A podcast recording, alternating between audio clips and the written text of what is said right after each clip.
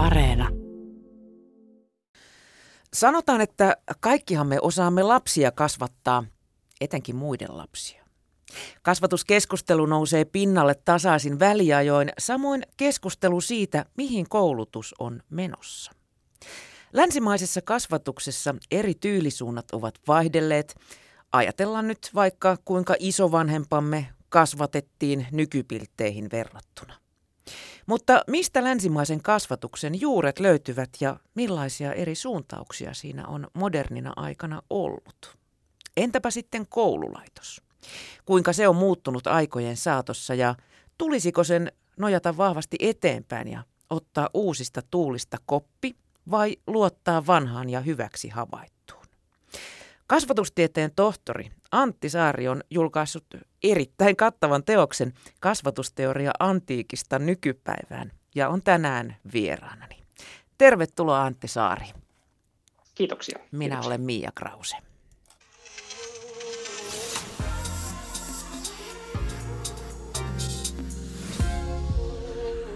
Yle Puhe.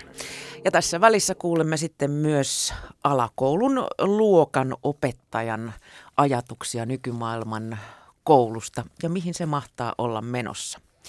Mutta Antti, mihin nykyajan länsimainen kasvatus oikein juurensa juontaa? Mitkä ovat sen keskeiset peruspilarit?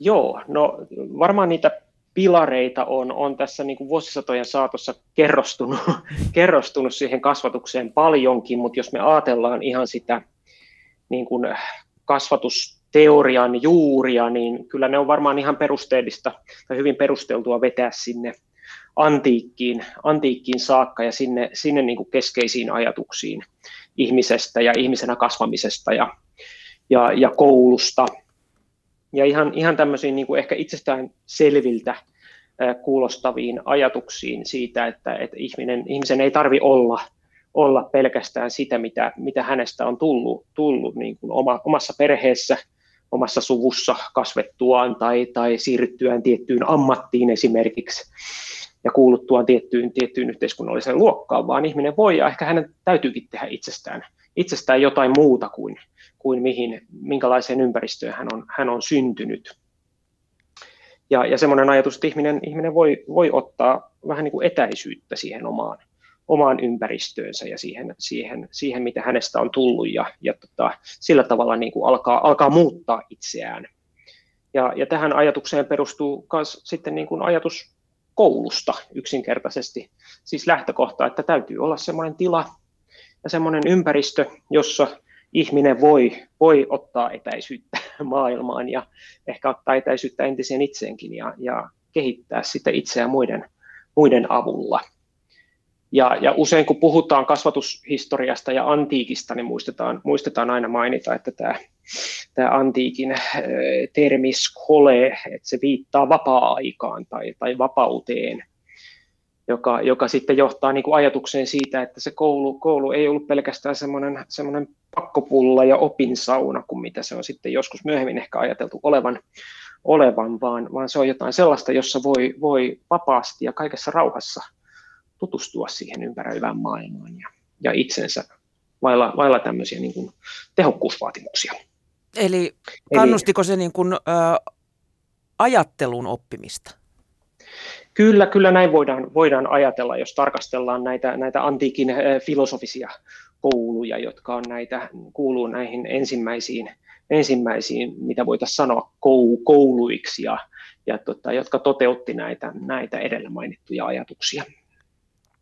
Miten, miten, ne sit, miten siellä nähtiin sitten lapsi, oli hän sitten vielä koulujessa tai ei, niin oliko lapsi ikään kuin valmiiksi syntynyt tietyillä ominaisuuksilla varustettuna, vaan vai tällainen niin kuin kartta blankko?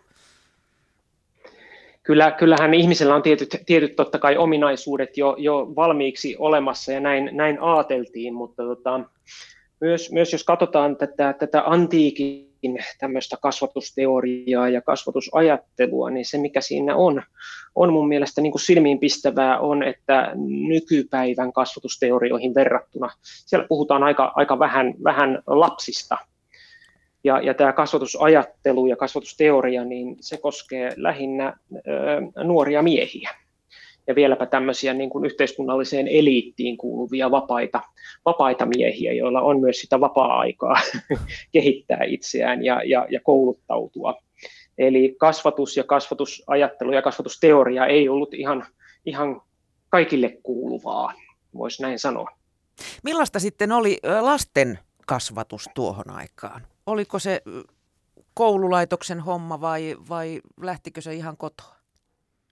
Kyllä siellä oli paljon, jos ajatellaan tätä eliitin, eliitin kasvatusta, niin kyllä, kyllä se paljon, paljon hankittiin sitten, sitten sitä kautta, että et, tota, lapsille hankittiin oma, oma yksityisopettaja tai sitten, sitten vähän myöhemmin hänet voitiin, voitiin sitten lähettää esimerkiksi saamaan oppia vaikkapa, vaikkapa tota, so, sofisteilta, jotka saattoi opettaa, opettaa vaikkapa retoriikan taitoja nuorukaiselle, joka sitten haluaa, haluaa ryhtyä, ryhtyä niin kuin, vaikkapa politiikkaan.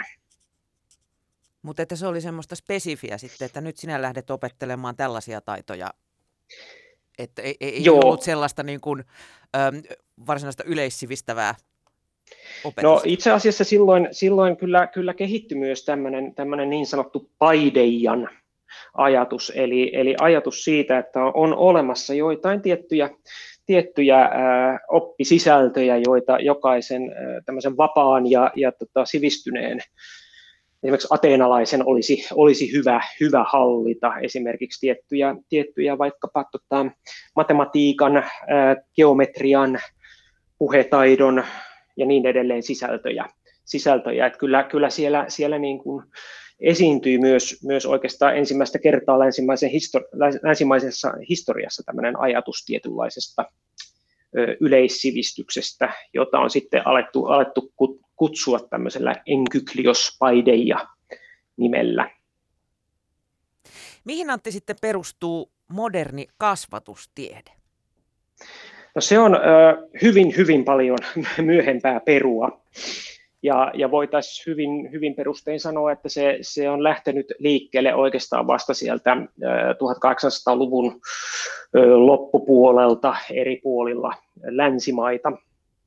Ja, ja oikeastaan sitä ennen ei, ei voida hirveästi sanoa, että olisi, olisi esiintynyt tämmöistä ajatusta niin kuin kasvatustieteestä semmoisena alana, jossa, jossa kerättäisiin systemaattisesti sitten havainnoinnin kautta tietoa kasvatuksesta ja koulutuksesta ja löydettäisiin tämmöisiä säännönmukaisuuksia esimerkiksi siinä, miten ihminen oppii, miten muisti toimii, miten älykkyys on yhteydessä koulumenestykseen ja, ja, ja, ja niin edelleen. Että, et vielä, vielä niin kuin 1800-luvulla pitkälti ja vähän 1900-luvun alussakin Suomessa tämmöinen niin kuin akateeminen kasvatusoppi ja kasvatusopillinen tieto, niin se oli pääasia, pääasiassa tämmöistä niin kuin filosofista ja historiallista ja, ja teologista tietoa, ja että, että näillä, näillä opeilla esimerkiksi oppikoulun opettajia silloin, silloin koulutettiin. Ja, ja tota, se, että miten, miten tämmöinen, tämmöinen, sitten, tämmöinen moderni kasvatustiede nousi ja, ja menestyi, niin siinä on, siinä on sitten tietysti monia, monia tekijöitä, joista, joista voisi pari, pari sellaista mielenkiintoista nostaa, nostaa esille. Ja yksi on tämmöinen, tietyt niin kuin arvot, joihin tämä, tämä tämmöinen niin kuin kasvatustieteellinen tutkimus kytkeytyi, kun se yritti, yritti, yritti niin kuin nostaa, nostaa asemaansa. Ja yksi niistä on tämmöinen niin kuin lapsi- ja yksilökeskeisyys johon vedottiin silloin, kun oltiin, oltiin vasta rakentamassa kasvatustiedettä Suomessakin. Eli siihen, että, että tutkimustieto pystyy, pystyy kertomaan sitä, että miten lapset kehittyy ja oppii ja minkälaisia yksilöllisiä vaihteluita tässä voi olla. Ja että tämmöinen tieto auttaa, auttaa siinä, että koulu ja opetus mukautuu pikemminkin lapseen eikä, eikä päinvastoin. Ja sitten toinen idea oli sitten tehokkuus, eli, eli kun tiedetään niin kuin tieteellisesti, että miten ja missä kehitysvaiheessa lapset parhaiten oppii, niin, niin tota, silloin, silloin niitä lapsia ei opeteta, opeteta hyödyttömillä tavoilla tai ei opeteta hyödyttömiä sisältöjä, esimerkiksi sellaisia, joita lapsi ei tietyssä kehitysvaiheessa vielä, vielä voi, voi oppia. Niin, nyt kun sitten ja, katsella, ja tota, katsellaan tota, tota aikaa, niin miltä se kuulostaa tänä päivänä, kun äh, tutkii näitä teorioita, niin tota, on vissiin hiukan vettä virrannut useammassakin Vantaajoissa sen jälkeen. On kyllä virrannut, virrannut ja Tammerkoskessakin, että, et, tota, äh, mutta kyllä, kyllä mä silti, silti sanoisin, sanoisin, että jotkut asiat kyllä, kyllä pysyy, että kyllä, kyllä tähän niin kuin, näihin arvoihin, niin kuin lapsikeskeiseen, yksilökeskeiseen pedagogiikkaan, sen mahdollisuuteen ja sitten tämmöiseen niin kuin tehokkaaseen ja, ja vaivattomaan opetukseen, niin kyllähän siihen vedotaan, vedotaan vielä. Ja, ja sitten yksi semmoinen tausta, tausta, joka on ollut sieltä yli sadan vuoden takaa jo kasvatustieteen vähän niin kuin ensisijaisena sovelluspaikkana, niin se on ollut tämmöinen niin kuin kansanopetus ja, ja tota, massakoulutus, joka, joka sitten tarvitsee tämmöisiä niin kuin objektiivisia keinoja sille, että miten, miten näitä lapsia ja oppilaita, miten niitä luokitellaan ja arvioidaan ja miten niitä opetetaan suurissa, suurissa niin kuin oppilasmäärissä ja miten niitä sijoitetaan eri, eri koulupoluille ja, ja tota, työelämäänkin, niin, niin, niin tota, tämmöisen niin kuin luokitteluun ja jäsentelyyn ja sijoitteluun, niin, niin se kasvatustiede on tarjonnut, tarjonnut välineitä ja, ja, ja se on vähän niin kuin määritellyt myös tähän päivään saakka sitä niin kuin kasvatustieteen valtavirtaa. ja sitä varmaan, että niin. miten me nähdään, että mikä, mikä kasvatustieteellinen tieto on hyödyllistä. Jotenkin voisi kuvitella, että tehokkuus ja yksilökeskeisyys, niin niissä on pieni ristiriita keskenään. niinpä, niinpä mutta, mutta tota, se on kyllä jännä, että kyllä nämä usein, usein esiintyy, esiintyy rinta rinnan nämä, nämä ajatukset. Esimerkiksi nykypäivänäkin, jos, jos katsotaan, katsotaan erilaisia tota, tällaisia, tällaisia ö, uusia, uusia pedagogisia menetelmiä esittäviä ö, opaskirjoja tai, tai sitten vaikkapa koulun uudistukseen tähtäviä pamfletteja, niin, niin kyllä siellä vedotaan siihen, että juuri nämä menetelmät ja nämä lähestymistavat ja tämän tyylinen koulun uudistus, niin, niin se tarjoaa jokaiselle yksilöllisiä oppimismahdollisuuksia ja, ja se on sitä paitsi vielä tehokasta ja edullista koko yhteiskunnalle. Eli kaikkia hyvää tarjotaan jos sitten hypätään tuolta 1700- ja 1800-lukujen kasvatusajoista nykypäivään, niin, niin miten se kasvatusperinne mm. näkyy sitten vielä nykyajassa? Joo, se näkyy, näkyy monilla tavoilla ja monet niistä tavoista on ehkä, niistä on tullut niin itsestään selviä, että, että niitä on, niitä on myös vähän niin kuin vaikea, vaikea ehkä hahmottaa äkkiseltä, että, että, että, että ne, on, ne on jostain peräisiä, niilläkin on historia ja tuo lapsikeskeisyys, jonka mä nyt tuossa mainitsin, niin se on yksi, yksi tämmöinen ajatus, joka, joka on sitä 1700-1800-luvun luvun perintöä myös. Jos lähdetään katsomaan tällaisia, tällaisia tota, kasvatusteorian klassikoita kuin Jean-Jacques Rousseau, Johann Friedrich Herbert tai Friedrich Fröbel, niin, niin nämä mainitaan usein, usein tämmöisinä niin kuin lapsikeskeisen ja lapsen äh, luonnollista kasvua korostavan niin kuin, äh, pedagogiikan tota, tämmöisinä kehittäjinä. Ja, ja tota, Fröbel hän kehitti tämän ajatuksen lasten tarhoista, eli kindergarten, jossa oli tämmöinen ajatus, että, että nämä lasten tarhat on tämmöisiä, tämmöisiä ikään kuin puistoja, puistoja tai puutarhoja, jossa, jossa nämä ihmistaimet voi sitten vapaasti ja luonnollisesti kehittyä. kehittyä. Ja tämä, tämä tavallaan tämä niin kuin perusajatus lapsikeskeisyydestä ja lasten luonnollisesta kehi- ja vapaasta kehityksestä, niin kyllä se näkyy, näkyy tota, vieläkin monissa esimerkiksi varhaiskasvatuksen pedagogiikan muodoissa. Ja, ja tota, ja sitten toinen tämmöinen, tämmöinen monien muiden joukossa tämmöinen perintö, jonka voisi mainita, joka näkyy erityisesti niin kuin koulutuspolitiikassa, on tämmöinen niin sanottu koulutususko, joka on, joka on kehittynyt sieltä, sieltä 1700-luvulta jo. Eli tämmöinen ajatus, että, että niin kuin koulutuksen avulla pystytään muuttamaan koko yhteiskuntaa tai muuttamaan oikeastaan koko ihmiskuntaa parempaan suuntaan. Eli, eli silloin, silloin koulutus ja kasvatus ladattiin tämmöisillä sanotaanko utooppisilla mahdollisuuksilla. Ja, ja, ja kyllä tämä koulutususko näkyy, näkyy vielä, vielä tänäkin päivänä. Sillä, että jotkut puhuu jopa tämmöisestä niin koulutuksellisesta refleksistä, joka tarkoittaa sitä, että mikä tahansa tämmöinen yhteiskunnallinen haaste tai ongelma me, me nähdäänkin, oli se sitten työttömyys tai, tai tota, kansakunnan köyhyys tai, tai yhteiskunnalliset levottomuudet, sisällissota, mitä, mitä kaikkea onkaan, niin, niin nähdään, että koulutus on keskeinen keino, jolla, joilla nämä haasteet, haasteet ja ongelmat ratkaistaan ja niihin, niihin vastataan. Ja, ja sekin kuulostaa hirveän itsestään selvältä, mutta, mutta tota, tämäkin, on, tämäkin on tietynlainen historiallinen kerrostuma. Niin se oli mainio, että sä tuossa kirjassasi kasvatusteoria antiikista nykypäivään sanoit, että monelle kasvatustieteen opiskelijallekin on hiukan niin kuin epäselvää, että mihin tämä moderni kasvatustiede oikein perustuu.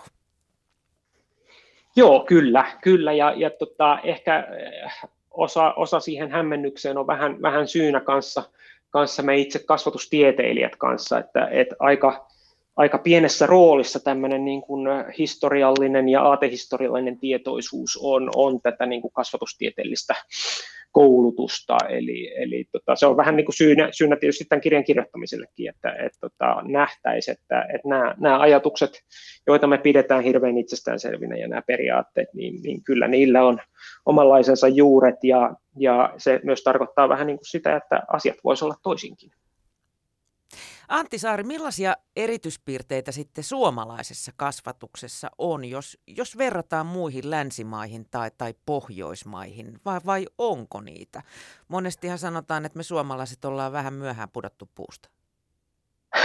tai tultu sieltä Joo. maakuopasta. Joo.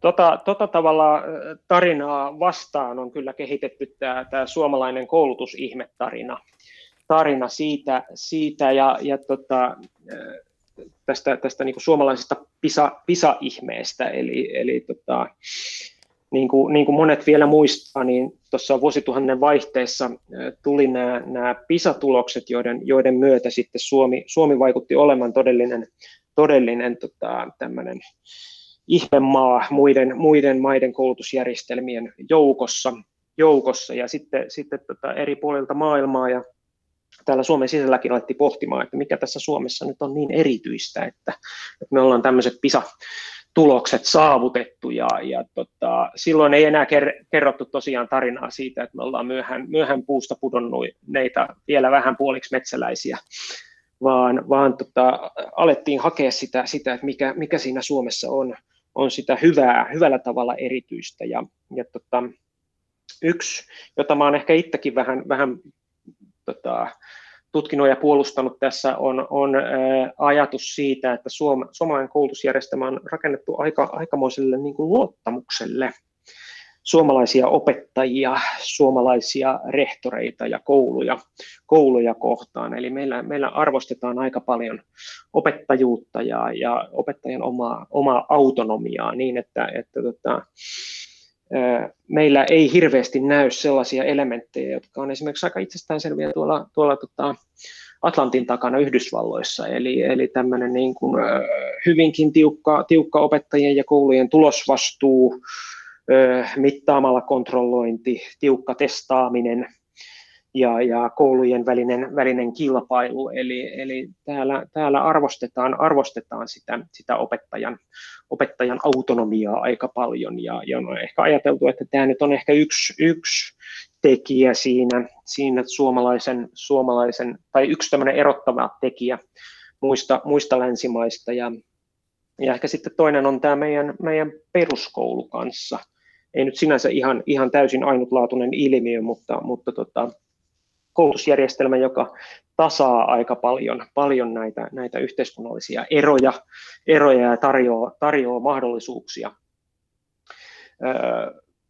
verrattain, verrattain riippumatta sosiaalisesta tai, tai maantieteellisestä taustasta tai ekonomisesta taustasta, niin, niin antaa, antaa mahdollisuuksia ihmisille tehdä itsestään, itsestään vaikka mitä periaatteessa. Ainahan tämä nyt ei, ei totta kai ihan näin toteudu, mutta kun vertaa, vertaa monen muiden maiden, maiden koulutusjärjestelmiin, niin kyllä, kyllä tämä aika tasa-arvoinen järjestelmä on. Niin, meillä aika harva lähetetään kalliisiin yksityiskouluihin ja toisaalta Niinpä. myös kaikilla on sinne peruskouluun se pääsy asuinalueesta kyllä. huolimatta. Öm, mistä sitten Suomi on 1900 ja 2000-luvulla hakenut mallia. Onko meillä vai onko tämä nyt ihan itse pähkäyty sitten tämä, että millaisia näistä meidän taivaan taimista pyritään kasvattamaan?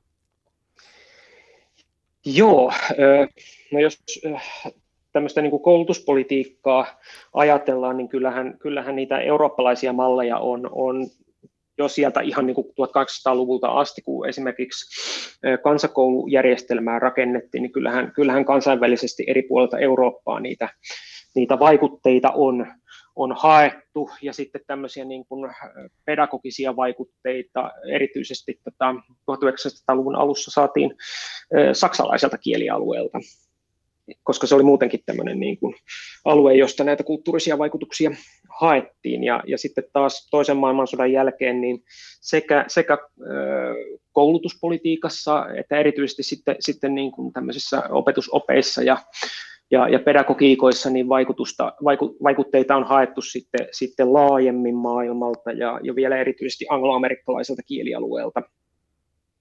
Ja sitten tietysti, tietysti vuosituhannen vaihteessa on, on entistä enemmän alkanut, alkanut Euroopan unionin ja, ja OECDn kaltaiset, kaltaiset järjestöt ja niiden linjanvedot vaikuttamaan, vaikuttamaan myöskin suomalaiseen koulutuspolitiikkaan. Meillähän ei esimerkiksi koskaan ole ollut tämmöistä tota, niin internaattilaitosta, mistä kyllä jossain vaiheessa olin kolmen lapsen äitinä melko – pahoillani, olisin ollut hyvin kiitollinen siitä toisinaan.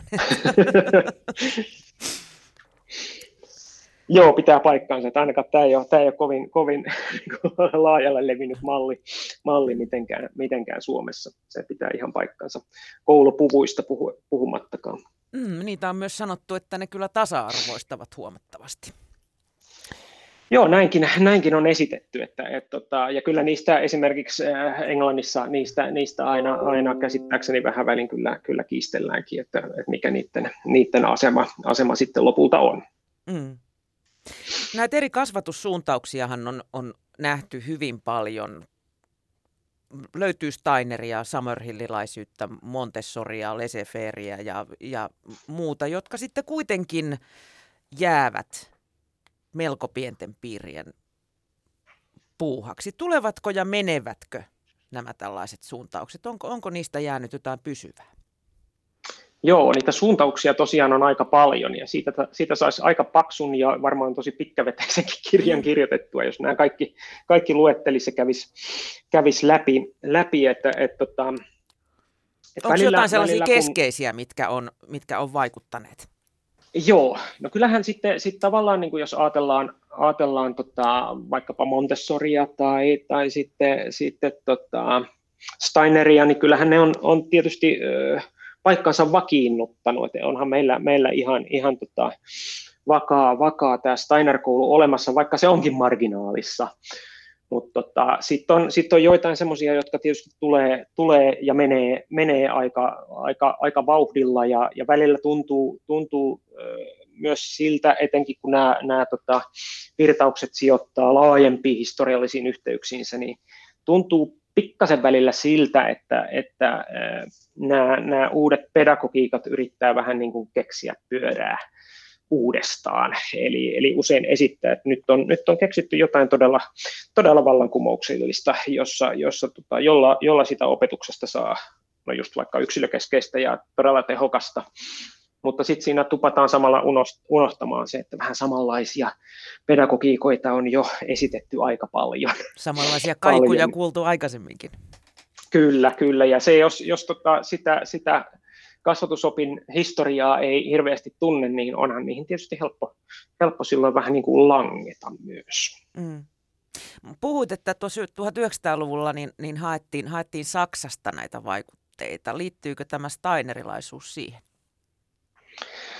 Äh, kyllä se varmaan osittain, osittain liittyy, että, että ehkä sun kannattaisi kysyä tätä joltain, joltain, joka tuntee vielä paremmin niin kuin Steinerilaisuutta kuin, kuin minä, mutta, mutta tota, kaiken kaikkiaan tämä, tämä niin kuin Steinerinkin ajattelu, kyllä se jossain määrin sijoittuu semmoiseen niin kuin, äh, sanotaanko vähän niin kuin romantiseen virtaukseen siellä saksalaisessa kasvatusajattelussa ja kasvatusfilosofiassa, jossa haluttiin vähän niin kuin haastaa tämmöistä liian rationaalista, liian hyötykeskeistä ja mekaanista kasvatusajattelua ja jättää, jättää enemmän tilaa, tilaa niin kuin sillä ihmisen ö, luovuudelle, ihmisen, ihmisen niin kuin taiteellisille, esteettisille ja ehkä kehollisillekin puolille. Eli, eli se oli omalla tavallaan tämmöinen aika, sanotaanko myöskin kriittinen liike, liike siellä, siellä tota, saksalaisella kielialueella ja varmaan, varmaan tämä, tämä niin kuin tapa haastaa valtavirtaa, niin kyllä se, kyllä se silloin varmaan puri ja varmaan edelleenkin puri ja puhuttelee, puhuttelee osa, osa ihmisistä. Että mä muistan, että mun, mun kotiin, kotiin tuli, tuli joitakin vuosia sitten, kun mun poika oli menossa, esikoinen oli menossa, menossa tota peruskouluun, niin tuli kotiin Steiner-koulun mainos, että, jossa sanottiin sitten, että, että meillä, meillä on aikaa, aikaa luovuudelle ja sille, että lapsi saa olla juuri se, mitä hän on. Ja, ja tota, mun poika, kuusi vuotta, silloin katsoi tätä, katso tätä esitettä ja sanoi, että mä olisin halunnut Steiner-kouluun. Epäilemättä. Mutta niinpä hän vaan ihan valtavirta peruskouluun joutui ja onhan siellä ihan hyvin pärjännyt. Lähikoulun marssi hän sitten. Kyllä, kyllä. Millaisia hyviä ja huonoja piirteitä siinä länsimaisessa kasvatuksessa näin niin kuin virkasipuolesta tohtorismiehenä näet? Joo, no viran puolesta täytyy tietysti eh, todeta se, että kun, kun puhutaan hyvistä ja huonoista jutuista, niin sitten ne on aina, aina niin kuin sidoksissa johonkin, johonkin kriteereihin ja arvoihin ja ihmiskuvaan, että mihin nähden ne on hyviä, hyviä ja huonoja, ja, ja tota, ne taas sitten riippuu paljon henkilökohtaisista mieltymyksistäkin, mutta, tota, mutta jos tätä, tätä niin kuin historiaa, historiaa ajattelee, niin, niin tota, monissa, monissa tämmöisissä virtauksissa ja juonteissa on, on semmoisia vähän niin kuin Äh, kaksi, kaksi teräisiä tai, tai jännitteisiäkin niin kuin mahdollisuuksia aina, aina mukana, että jos ajatellaan vaikka ihan sitä, sitä mistä tuossa äsken jo puhuttiin tästä, tästä niin kuin lapsikeskeisyydestä ja, ja ajatuksesta, että lapsen tulee saada kasvaa niin kuin luonnollisten potentiaaliensa mukaisesti, niin, niin tämähän oli sillä, sillä Russolla yksi keskeinen ajatus, ajatus tämmöisessä Emil-nimisessä kirjassa, jossa kuvattiin, että miten tämmöistä aristokraattilasta kasvatetaan, kasvatetaan niin, niin että hän, hän saa ainakin pikkulapsena kasvaa, kasvaa tällainen niin kuin vapaasti ja, ja oman luontonsa mukaisesti, mutta, mutta se tapahtui niin, että sille, sille lapselle määrättiin semmoinen oma pedagogi, joka vietti, vietti hänen kanssaan kaiken, kaiken ajan ja, ja oli omistautunut tälle, tälle, tälle lapselle ja sen kasvatukselle täysin. täysin. Ja silloin on varmaan aika helppo, helppo kasvattaa sitä, sitä lasta niin, että, niin, että hänen, hänen omiin, omiin tarpeisiinsa ja omaan, omaan tota, luonnolliseen kasva, kasvun rytmiin pystyy vastaamaan, mutta mut sitten annas olla, kun tämä idea viedään, viedään sitten lastentarhoihin tai, tai isoihin kouluihin, jossa, jossa sen yhden, yhden lapsen sijasta on kymmeniä lapsia, joilla kaikilla on ne omat, omat yksilölliset tarpeensa tarpeensa ja vapauden, vapauden tarpeensa, niin, niin silloin tulee aikamoisia haasteita opettajalle.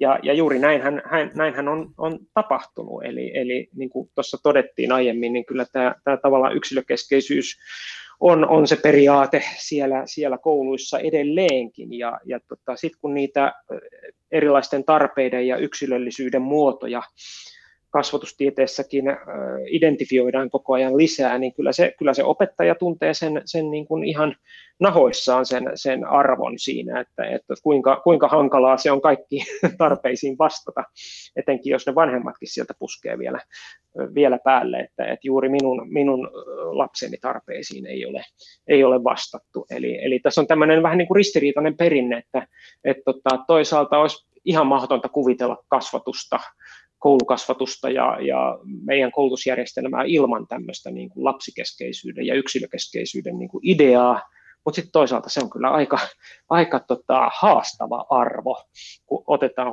huomioon, että se koulu on semmoinen joukkomuotoinen paikka, jossa on pakko käydä. Mm.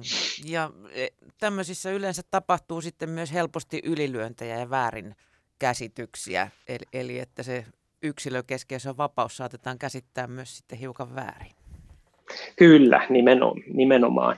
Et tota, se, on, se on sellainen, sellainen arvo, josta, josta löytyy tietysti niin, niin monta eri tulkintaa, kun on, on pedagogeja tai, tai vanhempiakin, vanhempiakin. Ja, ja tota, toinen ehkä esimerkki tämmöisistä juonteista, joissa on sitten hyvää ja huonoa, on, on tämmöinen, jota, jota on kutsuttu tämmöiseksi metodin kulttuuriksi, jota, jota mä käsittelen tuossa kirjassa kanssa aika, aika paljon. Ja se siis tarkoittaa tämmöistä niin kuin oikeastaan vuosisadasta toiseen länsimaisessa kasvatusajattelussa niin kuin kulkenutta uskoa siihen, että voidaan kehittää semmoinen opetusmenetelmä, joka on tosi yksinkertainen, joka on helppo omaksua ja jonka avulla voidaan opettaa melkein mitä tahansa, ihan kelle tahansa. Ja, ja että se on helppo omaksua ja, ja opettaja ei tarvitse hirveätä koulutusta eikä sivistystä siihen, että hän voisi tämmöisen opetus, yleispätevän opetusmenetelmän niin kuin omaksua. Ja sitten kun tämmöinen ajatus siirretään vaikkapa opettajan koulutukseen, niin, niin sitten saatetaan niin kuin nähdä, että, että sen opettajan koulutuksen tehtävänä on, on niin kuin opettaa tuleville opettajille se, se menetelmä, miten me, ja se kaava, että miten, miten minä opetan lapsia. Ja, ja tota, tässä on nähty semmoinen, niin semmoinen niin negatiivinen piirre tai vaara siinä, että koko kasvatusteoria ja pedagogiikka typistyy tämmöiseksi niin kuin kaavaksi tai mekaniikaksi tai reseptiopetukseksi, jossa niin kuin ei opettajalle jää hirveästi niin kuin, ö, varaa olla luova eikä, eikä tota, mieli, mielikuvituksekas, vaan, vaan hän oikeastaan niin kuin vaan mekaanisesti toteuttaa sitä, mitä joku asiantuntija tai teoreetikko on määrittänyt, että juuri tällä tavalla sinun tulee, tulee, tulee opettaa. Ja tietysti tämä poistaa, poistaa kasvatusajattelusta kaikki niin kuin ihmiskuvaa ja, ja tota kasvatuksen arvopäämääriä ja ideologioita koskevat, koskevat kysymykset ja jättää tietysti huomiota vielä, vielä senkin, että et, tota, kyllä, kyllä tota, koulussakin ne kasvatus- ja opetustilanteet, ne on, ne on aina, aina usein vähän niin kuin yllättäviä, että koska et voi tietää oikein, että mitä, mitä siellä luokassa tapahtuu.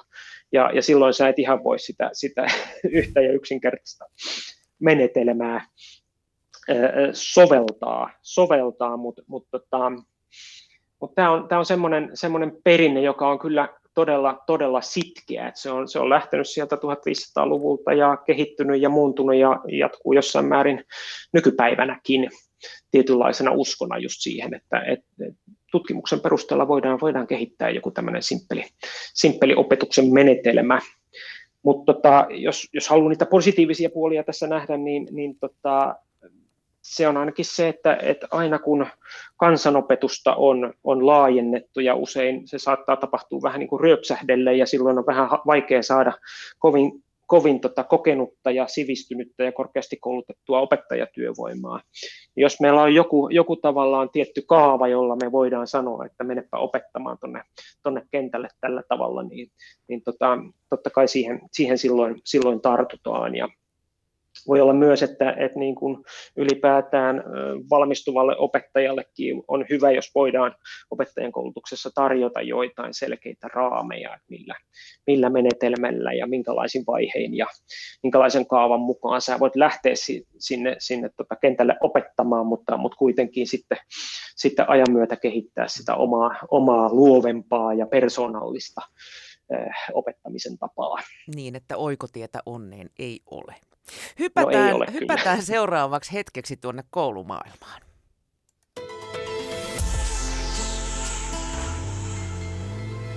Yle Puhe. Mennään sitten koulutukseen ja koulumaailman pariin. Meillä on nyt puhelimessa Etelä-Suomessa toimiva alakoulun luokan opettaja, joka on opettanut alakoululaisia yli 20 vuoden ajan. Jos ajatellaan suomalaisen koulutuksen kulmakivenä peruskoulua, niin, niin miten se on tässä viimeisten vuosikymmenten aikana muuttunut?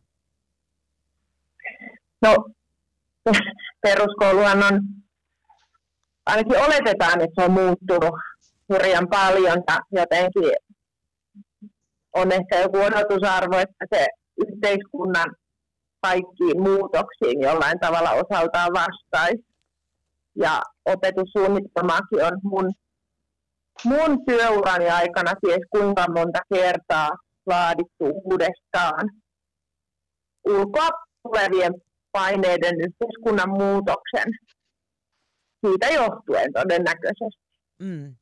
Siellä seiniä on kaatunut säkki tuolle ja tullut oppimistilat, oppimistilat on, on muuttuneet. Pitääkö sun mielestä koulun olla etukenossa tällaisten uusien suuntausten kohdalla, niin kuin meillä Suomessa on tehty, vai, vai olisiko parempi nojata sellaiseen perinteiseen ja hyväksi havaittuun. En mä nyt tarkoita tällä ehkä koulupukuja ja tämmöistä, mutta, mm-hmm. mutta jos puhutaan vaikka pulpettioppimisesta, viittaamisesta, oman vuoron odottamisesta ja käytöstavoista. No noin kaikki sun mainitsemat hän on ihan niin kuin tarpeellisia taitoja jokaisen oppia, koska mun mielestä koulun niin kuin tärkeimpiä tehtäviä on kuitenkin ohjata lapsia niin kuin vahvoiksi yksilöiksi, jotka osaavat niin kuin myös sosiaalisen yhteistoiminnan. Mutta tuossa koulurakennusten seinättömyydestä tai muusta, siitähän nyt on tosi paljon sitten mielipiteitä riippuen, riippuen opettajasta. Mua henkilökohtaisesti ehkä vähän hirvittää tuollainen ajattelu, kun mun mielestä lapsen niin kuin, tietyt perustarpeet, ne on olemassa. Ne ei ole muuttunut mihinkään. Ja mä jotenkin näen täällä lapsioppaja kaikkiessa, niin, niin, niin jotenkin sen, sen että kiinnitetäänkö me sitten kuitenkaan nyky, nykymaailmassa perheissä tai, tai sitten kouluissa päivähoidossa riittävästi huomiota siihen, että ne tietyt perustarpeet, jotka ei kuitenkaan varmastikaan mihinkään muuttunut, niin huomioidaanko ne niitä riittävästi. Millaisia ne ovat kaikki. ne perustarpeet? No mä puhun ehkä ihan semmoisista, äh, että et, no mitä mä näen täällä koulussa, mä näen, mä näen semmoisia ääripäiden niin kuin lisääntymisiä. Mä näen lapsia, joilla, jo, jotka on kasvanut sit jollain tapaa semmoisessa semmoiseen ajatteluun, että he he ovat niin kuin, että on, onko heillä jäänyt väliin kokonaan tämmöinen, että, että tottuisi joihinkin pettymyksiin elämässä, tottuisi siihen, että minä itse voin olla vahva ja tärkeä, mutta että mä en ole kuitenkaan kauhean paljon tärkeämpi kuin muut.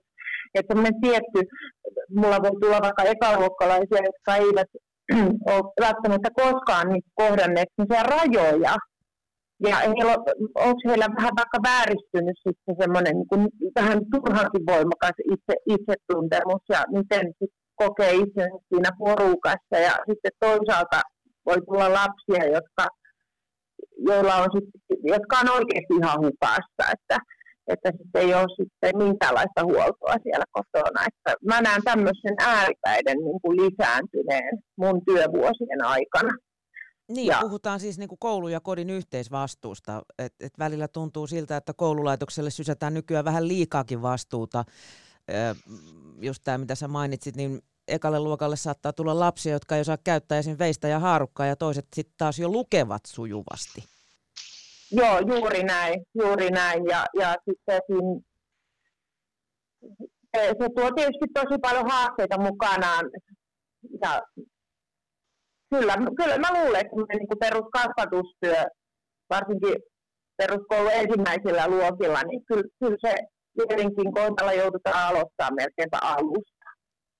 Et siinä on vaan niin opettajan nöyryttävä, muuten tätä työtä ei voi tehdä, mutta kyllä se jostain varmaan niin kertoo. Siitä varmaan joku kasvatustieteen tutkija osaisi, osaisi tarkemmin sitten sanoa, mutta kyllä, kyllä erilaisia huolia on tässä ehtinyt oma uran varrella nousta. Niin, myös oppijat on valtavan erilaisia. On, on erilaista oppimista. Toinen, toinen viihtyy paremmin niissä säkkituoleissa ja toinen taas haluaisi rauhassa, rauhassa tehdä koulutöitä eikä vaeltaa pitkin luokkaa. Entä sitten kun koulu... No, enpä niin... kauhean, en mä kauhean monta sellaista lasta urani varrella tavannut, joka niin hälinässä pystyisi keskittymään. Mutta eihän näitä erilaisia toimintatapoja, tarvi, ei niiden tarvitse ikään kuin toisiansa poissulkea, mutta kyllä mä jotenkin ajattelen, että liikkeelle on lähdettävä semmoisesta niin perus perusasioiden hallinnasta, riittävän hyvästä hallinnasta, ennen kuin sitten voidaan lähteä tämmöiselle vähän vapaammalle ja soveltavammalle linjalle, missä lapsi sitten toteuttaa enemmän itseään. Mm kun on omia koululaisia seurannut, niin aika paljon koulutöitä tehdään, tehdään nykyään ryhmässä projekteina. Öm, joo, miten joo. se sun mielestä toimii? Ainakin mä oon kuullut kotona Marina, että luistelijat oppii jo koulussa välttämään hommia ja, ja tota, oppi menee sitten niille, jotka viitselee ja syyttää tekevät ne hommat. No, mä, mä ajattelen sillä, että sehän on niinku tosi, tosi tota, se on yksi oppimisen muoto, yksi, yksi menetelmä, yksi keino mutta se, se ei voi olla sellainen, joka vaan, että lapset itse ikään kuin tietäisivät, että miten silloin kuuluu toimia. Että se, se vaatii paljon niin harjoittelua ja ohjausta ja myös niin semmoista valvontaa, että jotta tämmöisiä rooleja ei siellä ryhmässä pääse syntymään. Että sinänsä mä ajattelen, että nämä on niin kuin kauhean, ikään kuin kauhean hienon kuuloisia ja, ja niillä on hyvät tavoitteet näillä menetelmillä, mutta mutta sitten pitää pitää huoli, että mitä se, mitä se käytännön toteutus sitten on. Onko sitten kasvatus mennyt sun mielestä nykyään enemmän kaveruudeksi koulumaailmassakin? No, vähän, vähän on tietysti itse jo, jo ikänikin puolesta semmoista saksia, joka on vähän niin kuin jossain suhteessa saattaa olla vähän vanhanaikaista ja näin, että, että kyllähän niin kuin mielipiteitä varmasti ammattiryhmän sisällä on monenlaisia. Ja, ja varmasti tuo voi olla jonkinlainen yksi syy, mutta se on minusta vähän liian yksinkertainen selitys kuitenkin. Mutta, mutta, mutta jos me ajatellaan, että tarkoitatko siis tämmöistä, että lapset on jollain määrin ehkä vähän rajattomia ja, ja ei ole pettymyksen sietokykyä ja tämmöistä, niin kyllä mä sitten niin allekirjoitan niin, tai, että, tai oikeastaan se, että, että onko opettaja vielä se opettaja vai onko hän ohjaava kaveri? No minä en ainakaan ole ohjaava kaveri, koska mä, mä ajattelen niin, että, että nämä lapset tarvitsee tänne tähän niin, kuin niin sanottuun laumaansa johtajan. Ja, ja jotta niillä on tämä turvanne olla, kouluhan kuuluu olla turvallinen, tasavertainen, avoin ympäristö, jossa jokainen yksilö pääsee olemaan vapaasti sellainen kuin hän on, kunhan hän ei niin kuin, ikään kuin loukkaa muita. Ja sitten sieltä lähtee se ryhmän niin sosiaalinen kasvu, niin siinä täytyy olla auktoriteettia aikuisella opettajalla, ohjaajalla, jotta hän on niin kuin sitten ikään kuin se viimeinen, viimeinen sana, että luottamuksen, tietyn luottamuksen luominen siihen ryhmään – ja sitä kautta sitten lähdetään niin kuin toteuttamaan vähän villimpiäkin projekteja ehkä välillä, mutta se ei voi olla niin kuin se, millä lähdetään liikkeelle. Se, että kaadetaan seinät mm. ja säkkipuoli. niin, ja laittaa kivoja kuvia sinne ja tänne ja tonne. Onko sun niin. mielestä sitten opettajalla ää, nykyään tarpeeksi välineitä koulumaailmassa toimia sen lauman johtajana? Ja tässä on varmaan niin koulukohtaisia eroja ja aluekohtaisia eroja vähän niin kuin siihen, että minkä tyyppisen ryhmän satut saamaan. Siinä voi olla eroja. Öö, on ja ei.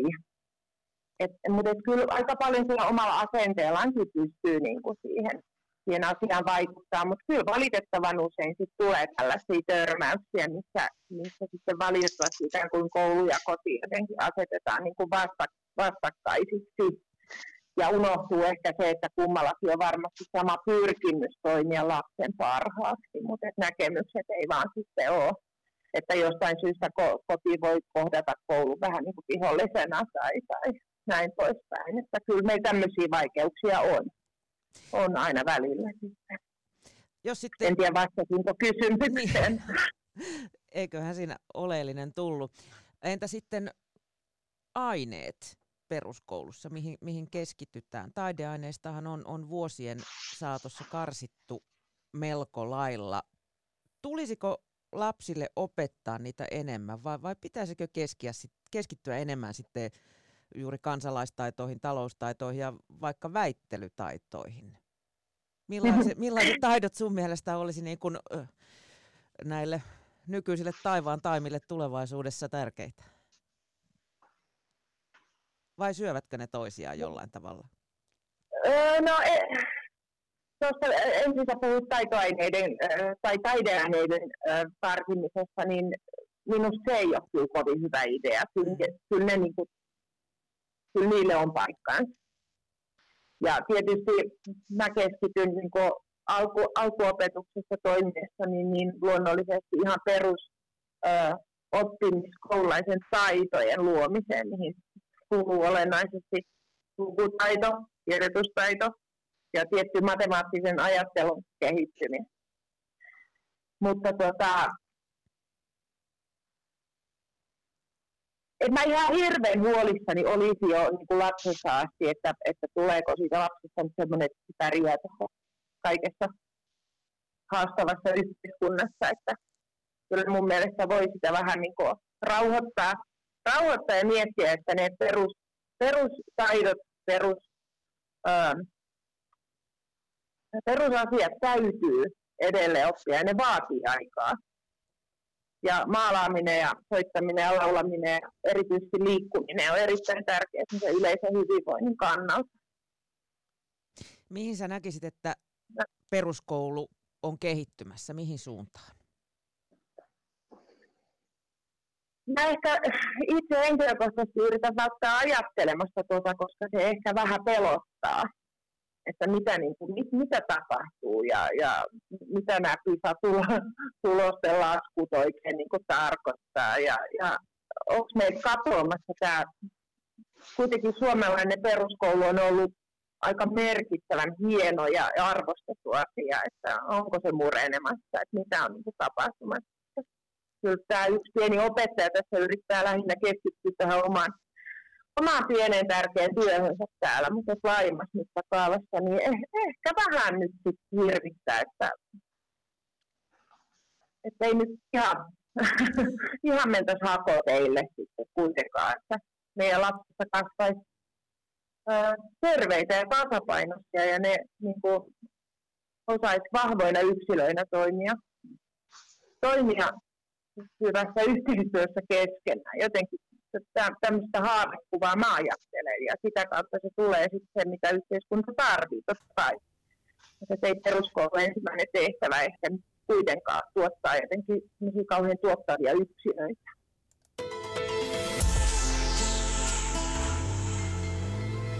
Yle Puhe. Tällaisia mietteitä alakoulun luokan opettajalta yli parinkymmenen vuoden kokemuksella. Millaisia ajatuksia Antti Saarita herätti? Joo, kyllähän tuossa tota, hienosti, hienosti opettaja kuvasi kuvas niitä, niitä ilmiöitä ja, ja niitä huolenaiheitakin, joita, joita kuulee, kuulee sitten tuolla, tuolla tota, niin, niin kokeneilta opettajilta kuin, kuin sitten tota vasta, vasta valmistuneiltakin. Ja, ja kyllä, kyllä ne, ne myös, mä näen, ne kytkeytyy varmaan, varmaan niihinkin teemoihin, mistä me tässä äsken, äsken sun kanssa puhuttiin. Niin, ainakin tuossa kun puhuttiin justiinsa. näistä, että, että niin kun peruskouluun tulee hyvin niin eri valmiuksilla olevia lapsia? Et mitkä on sitten ne kouluvalmiudet ja, ja esimerkiksi just pettymysten sietokyky? Joo.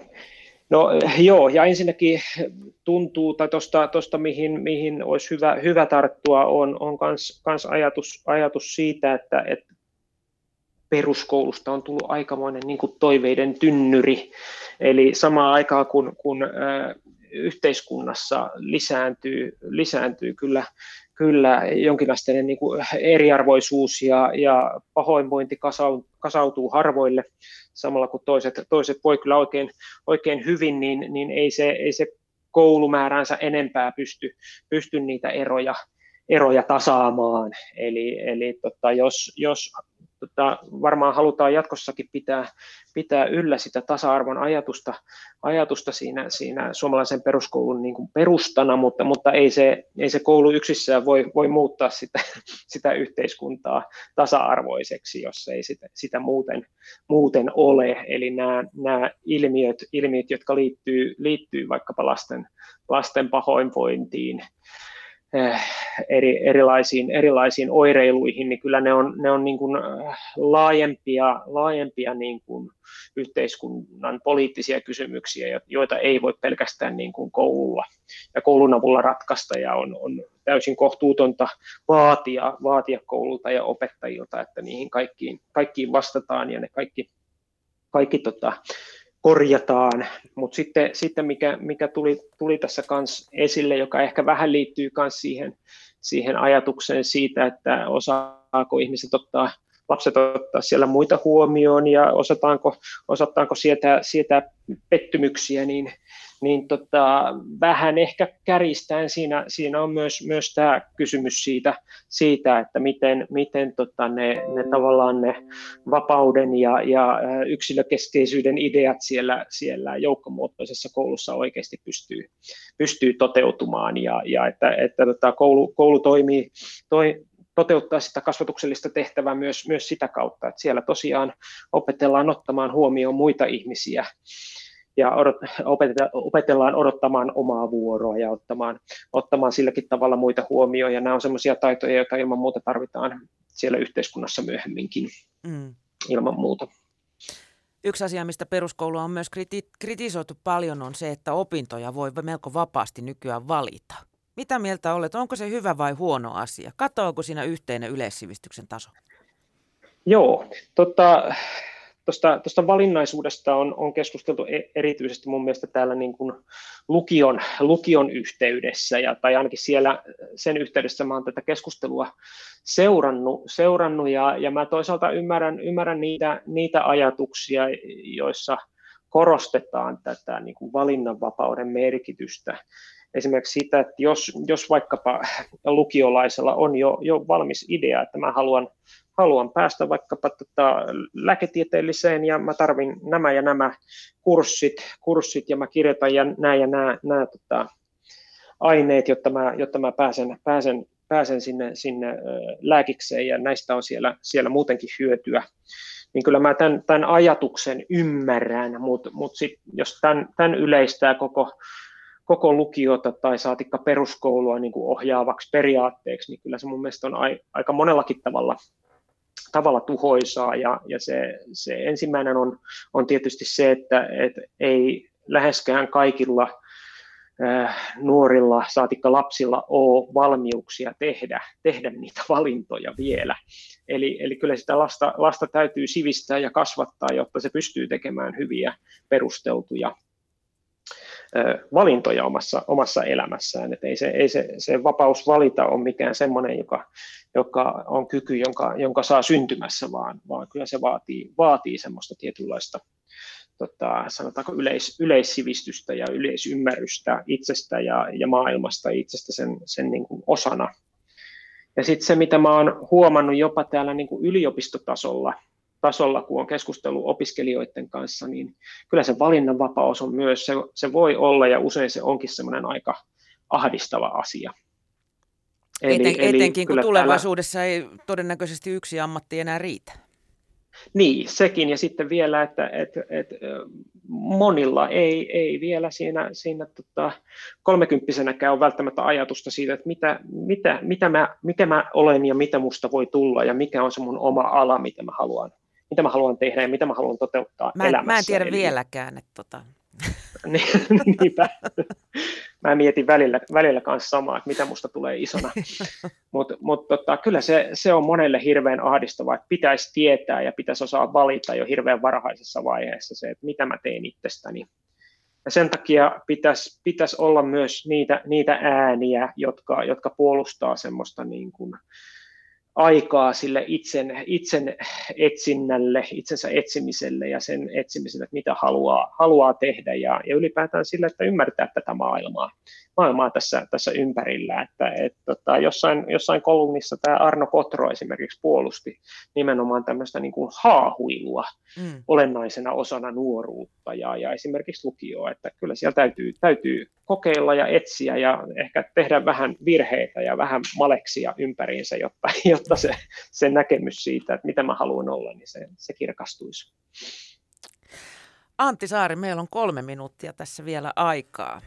Jos sinä saisit päättää ihan itse ja kokemuksesi perusteella, niin millaista olisi ideaali kasvatus suomalaisessa yhteiskunnassa niin, että tulevaisuudessakin meillä kasvaisi yhteiskuntakelpoisia aikuisia? No yksi olisi tämä, tämä että pidetään yllä tätä tasa-arvoa, joka on se hieno, hieno elementti, mikä suomalaisessa peruskoulussa on. on eli annetaan, annetaan kaikille, kaikille tasa-arvoisesti niitä, niitä mahdollisuuksia tehdä, tehdä itsestään, itsestään ja maailmasta jotain, jotain parempaa. Ja sitten toinen on se, että, että tota, se koulu olisi semmoinen paikka, jossa voi nimenomaan rauhassa ja ajan kanssa – Äh, tutkia maailmaa ja tutkia itseään ilman sitä välitöntä niin kuin tarvetta, että tästä täytyisi olla jotain hyötyä myöhemmin elämässä, että tämä tuottaa jotain, jotain pääomaa, vaan että se koulu, koulu olisi tietyllä tapaa aika, aika autonominen, autonominen alue, jossa, jossa ei tarvi kaikkien trendien ja kaikkien, kaikkien päivän tarpeiden, tarpeiden perässä, perässä liikkua että tämä olisi mun, mun äärimmäinen tiivistys siitä, mitä, mitä mä toivoisin tulisiko, tulisiko, siitä niin kuin, tulisiko niitä putkia avartaa eri suuntiin vai, vai tulisiko rönsyjä karsia? Jaa, no toi onkin semmoinen hankala, hankala kysymys. Mä, mä ehkä, ehkä sitä, sen tietyn perus, perustehtävän kirkastamista haluaisin, haluaisin pitää yllä, että eh, ehkä se, ehkä se rönsyjen, rönsyjen, rönsyjen ja semmoisen tota, äärimmäisen pöhinän ja dynaamisuuden korostaminen vaatimukset, niin niistä voisi ehkä vähän löysätä. Antti Saari, kiitos kun pääsit Yle Puheen vieraaksi ja oikein hyvää kevättä sinulle. Kiitos, samoin sinulle.